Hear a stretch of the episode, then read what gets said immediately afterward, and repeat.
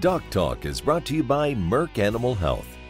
At Merck Animal Health, we're shaping the future of animal health with pioneering science, connected technology, and insights driven solutions to bring our customers an unparalleled portfolio of choices to improve cattle care and operational efficiency. We support you and your legacy by helping you meet the challenges of today with the innovations of tomorrow. Hey folks, welcome to Doc Talk. I'm Dr. Dan Thomson. We're to have a great show today. Dr. Che Trejo is to be here. We're to talk about receiving high risk calves and their management. Stay tuned. Hey folks, welcome to the show. Uh, it's going to be a great show today. We're going to talk about high risk calf management and receiving.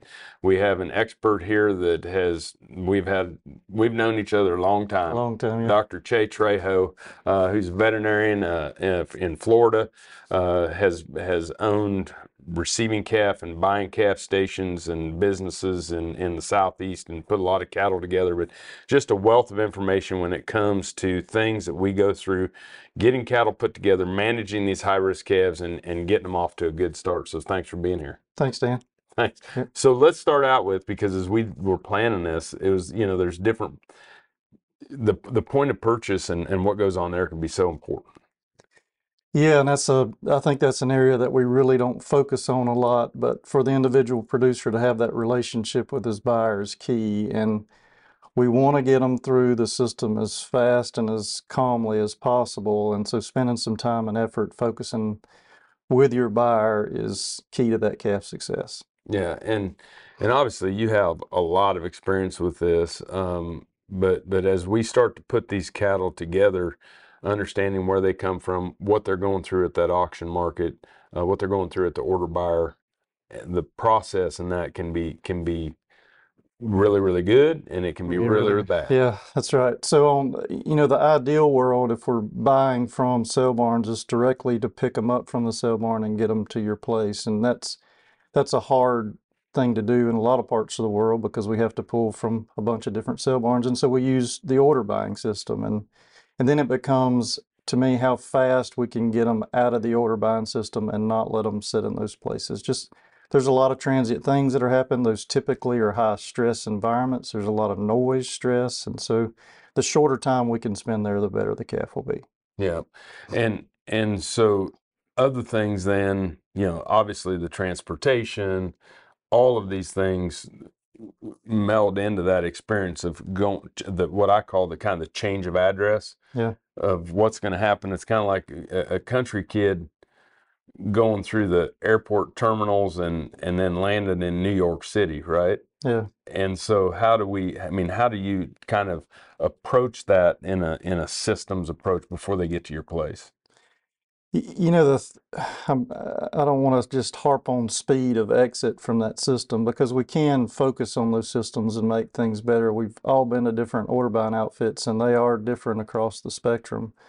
But focusing on fresh water supplies and good hay provisions while they're there and the least amount of sorting and moving and clambering around we can do on them, the better.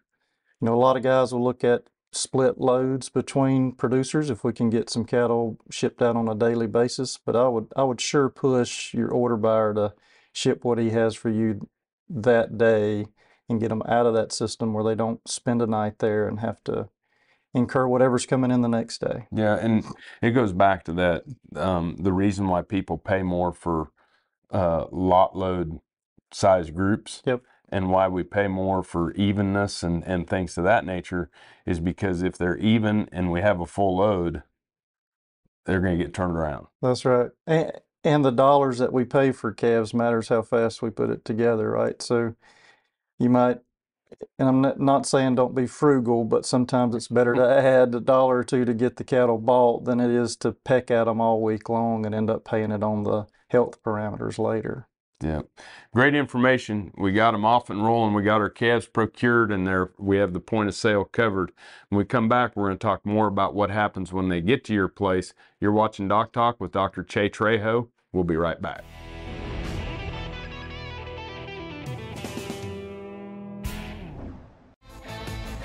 DNA Dialogue is brought to you by Igenity Beef, powered by Neogen. When we have samples that fail when they come through the lab, there's a lot of common themes that arise. I would always tell people if you're sampling at birth to make sure that that calf is completely dry because one of the biggest things that cause contamination is when the placental DNA from the dam is still left on that calf. So that when you take the TSU sample, you're actually capturing not only that calf's DNA, but the dam itself.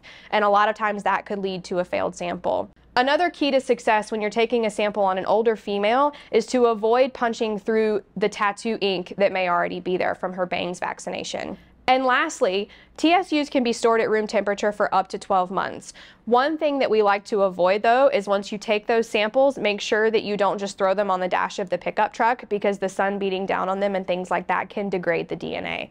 If you're storing them for longer than 12 months, we do recommend that you store them in a freezer, but not necessarily the freezer in your kitchen. We like for them to be in a deep freeze, say in the garage or out in the shop, because that way it doesn't have that auto frost and thaw that could also lead to the degradation of the DNA.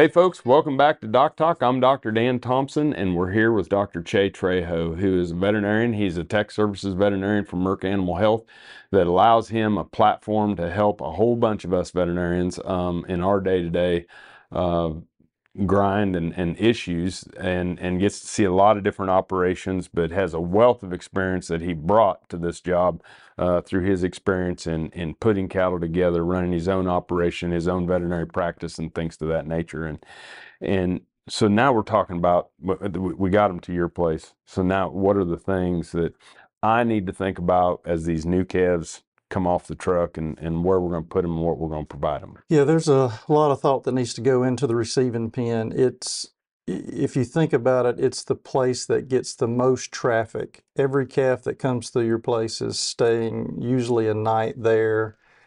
And so those those creature comforts become all the more important. And where that pen is positioned is also important. Like it's very common for us to do things that are convenient like have our treatment pens or hospital pens near the chute, near the receiving cattle, and we don't ever want to introduce new cattle to sick cattle on their first night stay. So we we can put some bad bugs early exposure to those calves can occur with without having preventive measures in place. So I really focus location, location, location, and then the other key thing I always say is you want a welcoming environment.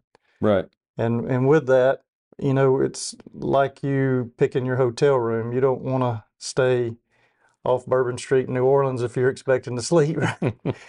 so we we have to think about that. And if there's dogs barking, feed trucks running, things that are occurring all hours of the day, that's really not appropriate for those cattle. They need a place that they feel feel welcome, and we can take stress off of them, and they can kind of breathe a minute.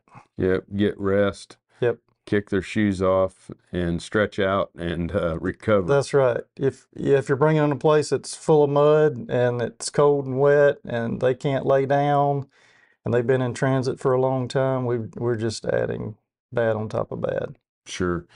So well, keeping with the hotel theme, then um, we we probably want to have water bottles and and snacks set out as well, right? When the calves get there. Yeah, and so cleanliness becomes uh, probably the most important thing when we're talking about those systems. And, and you have to think about it.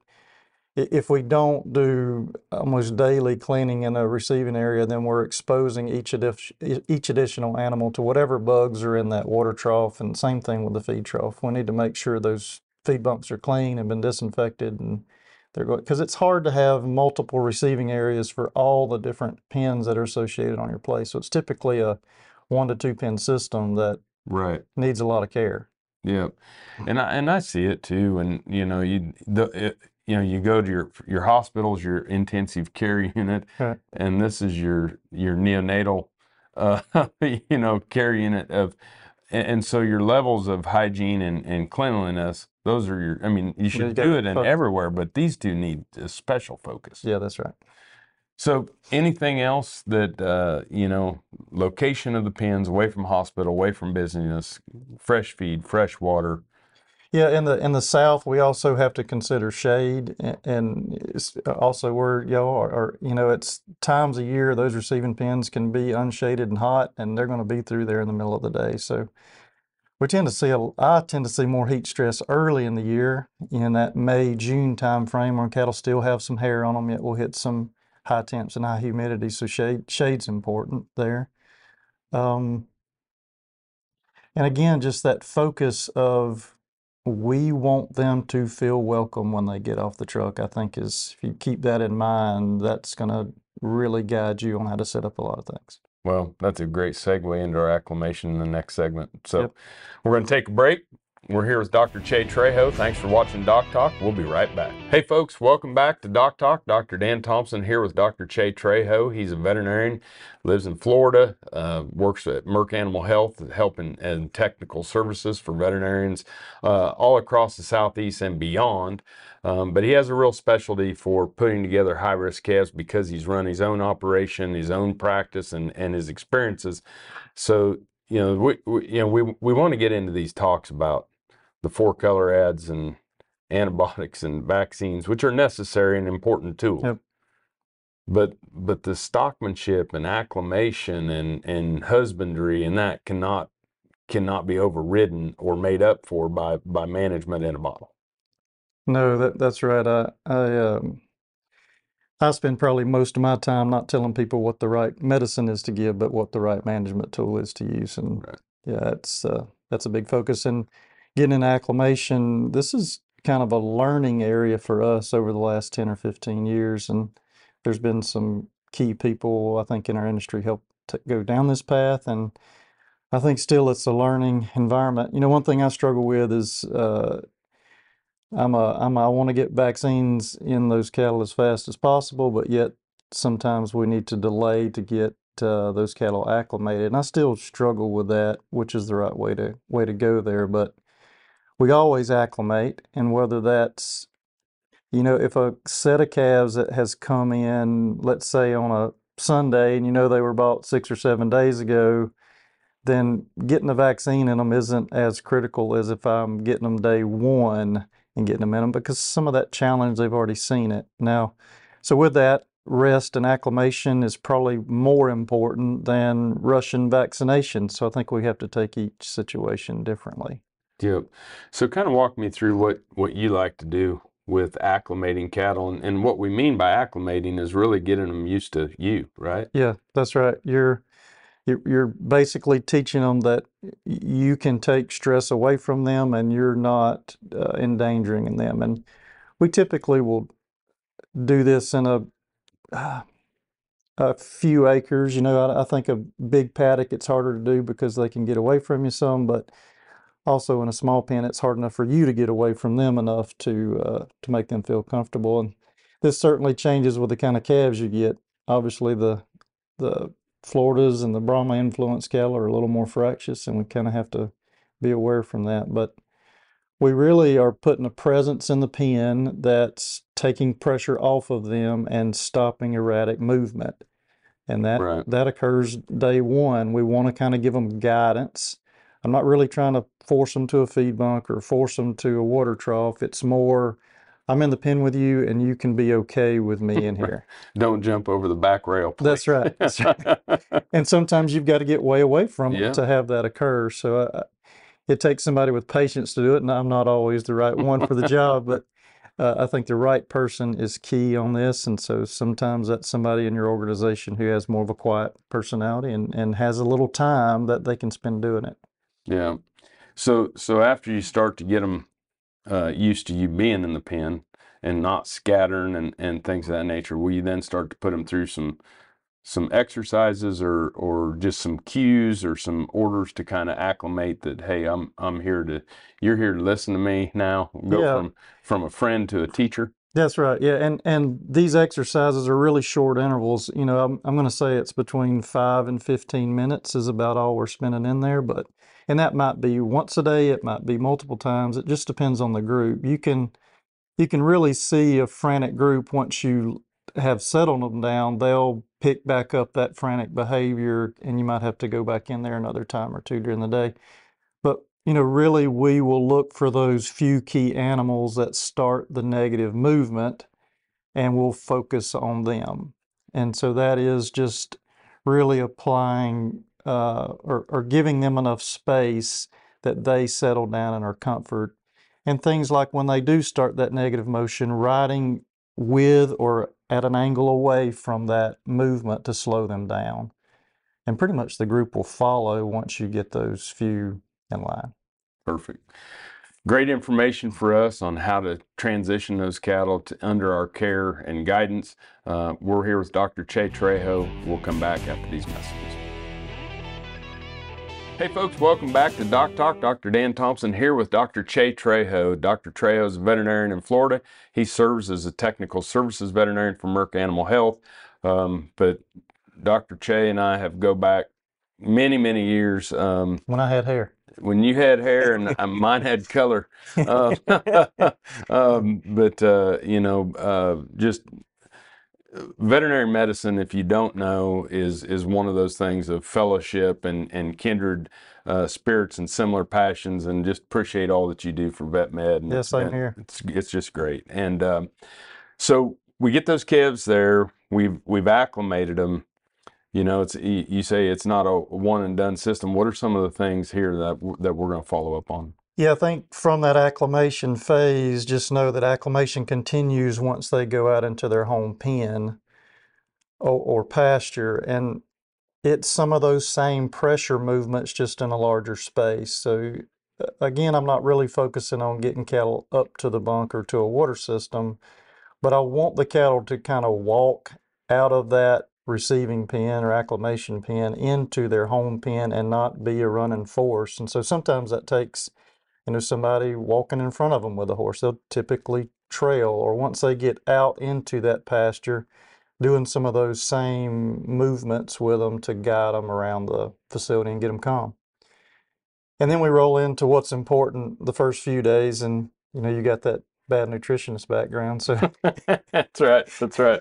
My my conflict, my constant conflict of veterinary nutritionist. yeah, Yeah. I, I do think we've been on the same page the last 10 years of trying not to push cattle so fast initially that we try to kind of ramp them up at a, s- at a slower pace. And I, I typically will do that.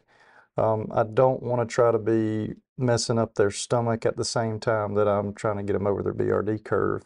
So I keep that in mind. I want to I want to start them off slow on rations, and I just want to have a slow uptake through that first 30 days. And you know that time and consistency is probably the most important thing, as well as meeting their nutritional demands. But focusing on a consistent pattern on your feed delivery is key. That those cattle are creatures of habit. And my golden rule is always you need to be within 20 minutes on a time frame of, of when you feed that pen. And if that's at six o'clock in the morning, then it needs to be within 20, 20 minutes of six o'clock in the morning every day. So, It, it's amazing for me to watch cattle in a yard or whatever, and that feed truck will go by once, they don't get up. It goes by twice, they don't get up three times, four times. They know it's the fifth time. Yeah. And when it's coming the fifth time, they're up and they're waiting. Yep. And and if it goes by, they get upset. oh man, Yeah. yeah. I mean, they're because they're like, oh oh, I'm not getting fed. Yeah, yeah, and it, uh, and you can always see behaviors in cattle. They, if you get them out of their pattern, then it becomes hard to pull cattle. It becomes hard to navigate who's sick and who's not sick because you get them out of that mix, and so it becomes extremely. It becomes more work on you if you don't do the things that are important, the small details. Yeah, and things break down, but have a plan. Yep. What's going to happen? What's our backup uh, feed delivery system, or or you know, uh, Days of processing, do we still have ability to get things fed at the right time that we're processing cattle? So all those little things become important. huge uh, strategic plan. So, any wrap up on these these high risk calves, or anything that any golden any golden nugget that that uh, Boy, I mean, going back to that fix in the bottle, I, I think we have to do things right on the animal health products that we use, but management, management, management is going to become more important as we look to get out of relying on antibiotics in the future and how we go forward. So I think really focusing on that welcoming environment is going to be key to success. Well, appreciate you. Appreciate you being on the show. We appreciate you watching the show. If you want to know more about what we do on Doc Talk, you can find us on the web at www.doctalktv.com. Always work with your local veterinarian. I'm Dr. Dan Thomson here with Dr. Che Trejo, and we'll see you down the road.